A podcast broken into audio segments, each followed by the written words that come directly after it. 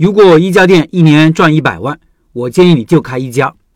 昨天的文章，我建议文具店老板主动关闭一家店，把时间和精力花在另外一家店上，这样生存下来和发展下去的希望更大，竞争力会更强，盈利空间也会更大。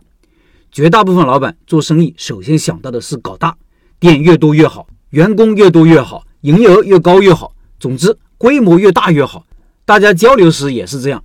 你说你是开店的，别人第一句就是你有几家店呀，营业额多少呀？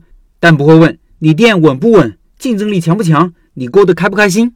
开店这么多年，我真的觉得规模有些时候就是陷阱。第一，老板能力跟不上规模的发展，开的店一个比一个弱。产品不稳定了，服务不好了，进店率降低了，成本提高了，流程混乱了，员工难管了，等等。开分店没有形成有效的合力，没有增强竞争力，反而变虚弱了。不是一加一等于二，而是一加负一等于零。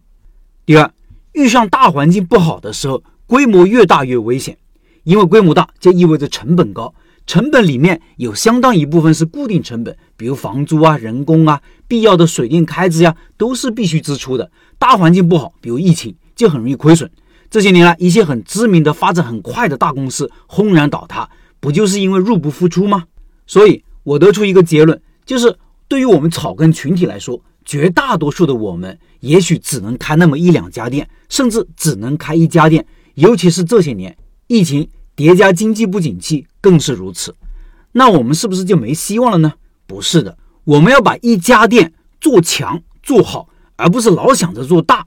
要把一家店的营业额天花板捅破了以后，继续往上捅，产品越来越好，服务越来越好，流程不断优化，成本越来越低，盈利能力越来越强，知名度、美誉度不断提高，老顾客越来越多，你对店铺的掌控越来越得心应手。面对竞争同行不会惊慌失措，面对大环境的恶化，你处变不惊。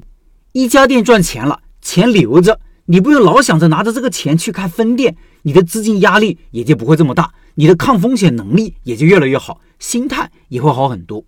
实际上，一家店如果经营得好，盈利是可以很强的。社群里就有老板一家小小的八九平米的夫妻店，一年四十万以上的净利润，也有在小县城的夫妻店。一年三十多万的净利润，而且都是新手小白第一次开店。后面个人能力再提高一些，店铺的运营再精细一些，顾客群体再扩大一些，盈利的天花板还可以往上提高。就这样兢兢业业的像工匠一样把一家店经营好，开成百年老店，不也挺好吗？许东来应该知道吧？许昌的胖东来老板去年发过这么一个帖子，他说：许昌超市五年内不允许超过三十亿的销售规模。十年内不允许超过四十亿的销售规模，新乡超市十年内不允许超过二十亿的销售规模，其他部门和门店五年内不允许超出百分之二十左右的销售水平，是不是感觉有点凡尔赛？别人都是宣布气壮山河的增长率，他反而控制增长，不要那么快，还真不是炫耀，他是一直以来就这么做的，他的发展思路就是小而美，当然他没有说过小而美啊，这是我的理解，他有一个发展策略就是。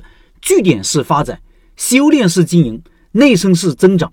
总的来说，就是不通过扩大规模发展，而是通过做强做好来发展。据点式就是盘踞一个地方，把这个地方的生意做好。所以，胖东来虽然盈利能力超级强，每天全国各地有无数的企业家去胖东来学习，包括大企业家，比如小米的雷军都要到胖东来朝圣。